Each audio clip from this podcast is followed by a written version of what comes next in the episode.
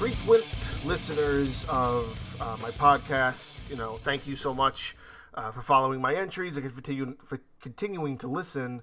Uh, you might know that I talk a lot about various DC and Marvel films and TV shows and things of that nature. Uh, that is where a lot of my favoritism lies. You know, I try to drift away from a lot of that stuff as much as I possibly can, but they keep coming out with content and I keep wanting to talk about it. So, we're going to talk about The Long Halloween Part 2, which is another entry in the new universe setup for the DC animated universe that they're building that I've spoken about many times uh, on this podcast. And this is part two, the second entry to the film that came out at the beginning of the month, uh, or even closer to last month, I actually think. Uh, part one was. So these two stories combined to make one whole story and I think it would have been good to just combine them and just make one long movie, but I know that there's like a restriction to the animated films. They can't make them like longer than 90 minutes or something. Uh, so even though this is split into two, it does help build up what they're building for the new Batman in this universe. So various things like the the the growth of Harvey Dent becoming Two Face is involved a lot deeper in the second film. It also goes a lot deeper into other characters and lore within the Batman universe that's already set up here in these two films. So they do a lot in two films to recreate Batman for the new timeline. The one thing I will have to say is a definite, I guess, a point I don't enjoy is that it doesn't have as much action in this one as the first one. And granted, it is an animated, you know, film. To me, like, all of their films have a certain balance between the action and the good storytelling. And I'm going to say this until it gets proven wrong. All of the DC animated films have the best storytelling out of all DC content that's out there right now.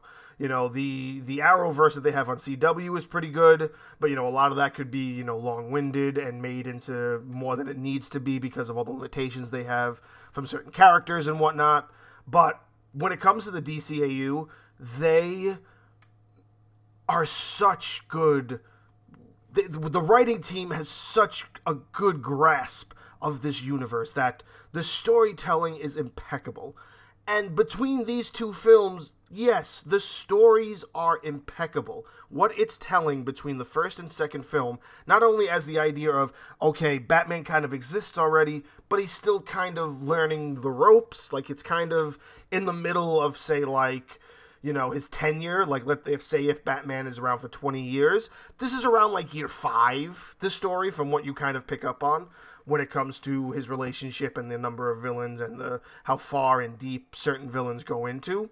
It does introduce a couple that aren't too big of a deal, uh, like the Mad Hatter or Penguin. They get involved in there.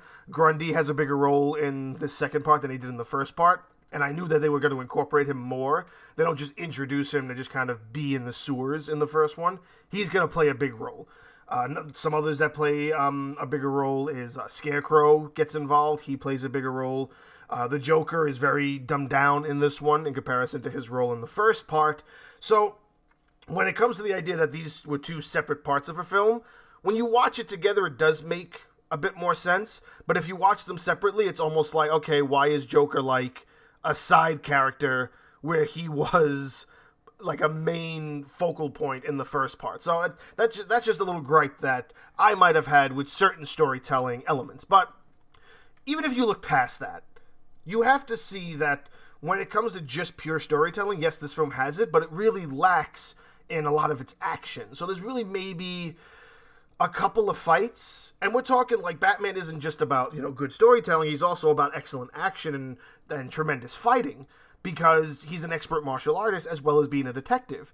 And where the first one focused a lot with an equal balance of detective and fighting and story, this one kind of focused more on detective and really deep into story and very minimal action. So that might be the only gripe I have with part two, is that there's really only one or two times where fighting is a big deal. And in comparison, like, let's give it a percentage the first film has an equal balance. It's like 33% action, 33% uh, detective, and then we'll say 34% storytelling. This one, it's like 50% storytelling, 30% detective, and then 20% action. So it's really lacking on that front. And again, if you put the two together and made it one full length film, I think you would have gotten a better balance in that fashion.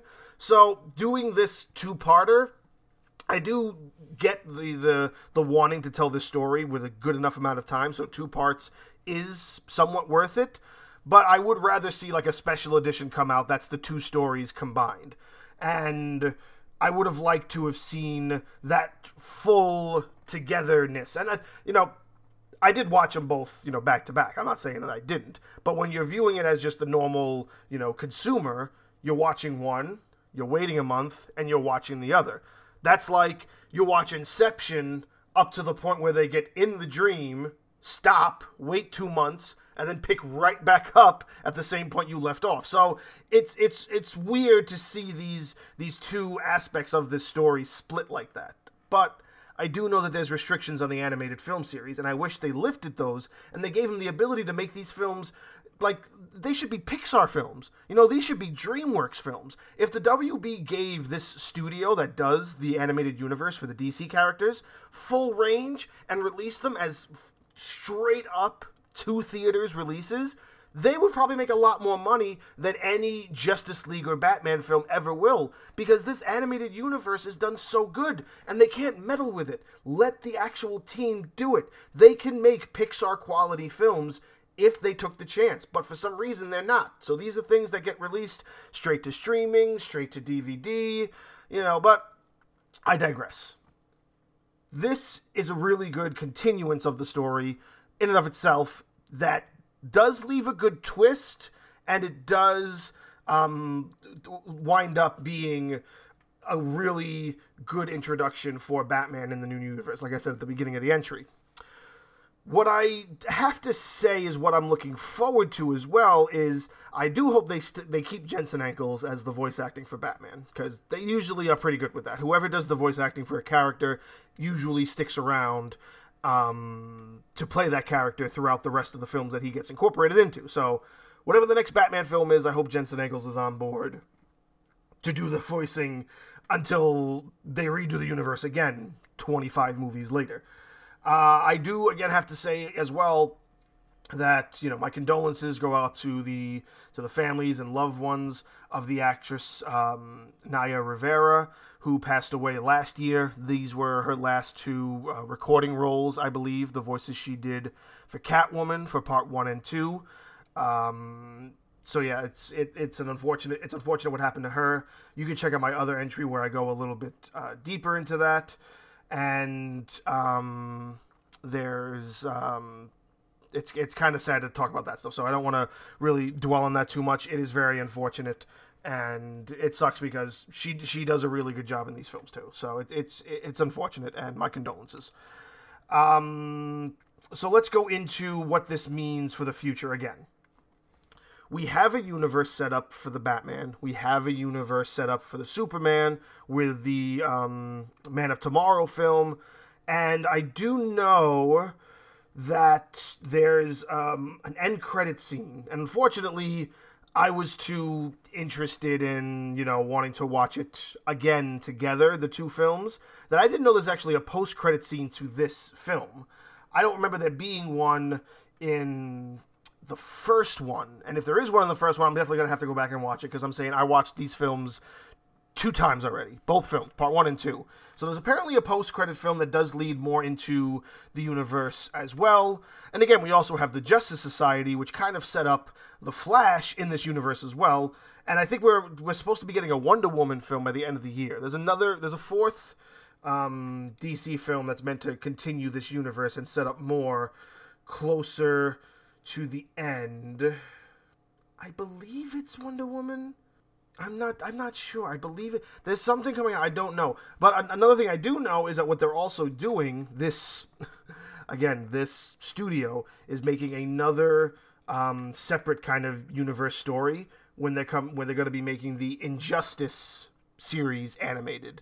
So the Injustice fighting games, the um, um, the first one and the second one, that storyline is going to be turned into an animated film as well. And I think this team has the backing and the the quality control to make those really good too. So I know they're making that. I know there's another film by the end of the year, I believe. Um, but yeah, they, we usually get three or four of these films a year. I believe we've only gotten three so far, so I'm, I'm expecting another one. And I'm just hoping that they continue just doing what they're doing and doing it well. And I hope nobody starts meddling with it but I also hope that eventually, you know, we're again with 25 films down the line, if they haven't gotten their their their Kickstarter to really try to make these bigger, then I don't think they ever will. But you know, just go back, go to the first couple of ones, go to the the Superman Unbound, go to the Dark Knight Returns uh, series, go to the Justice League Doom movie, all the Justice League animated films. You're gonna get so much better quality movies than anything DC's pushed out so far. And if you haven't yet, you could start here, or you can go back, and it, it's going to be enough content for you to to sink your teeth into until we finally get the Batman movie with Robert Pattinson. And hopefully that's coming out soon, but I keep hearing different things. But I, it should be coming out soon, I hope. So definitely give this a shot. If you haven't seen the first one, give that a shot too. And check out my other entries where I talk more about the DCAU if you want to learn more about it.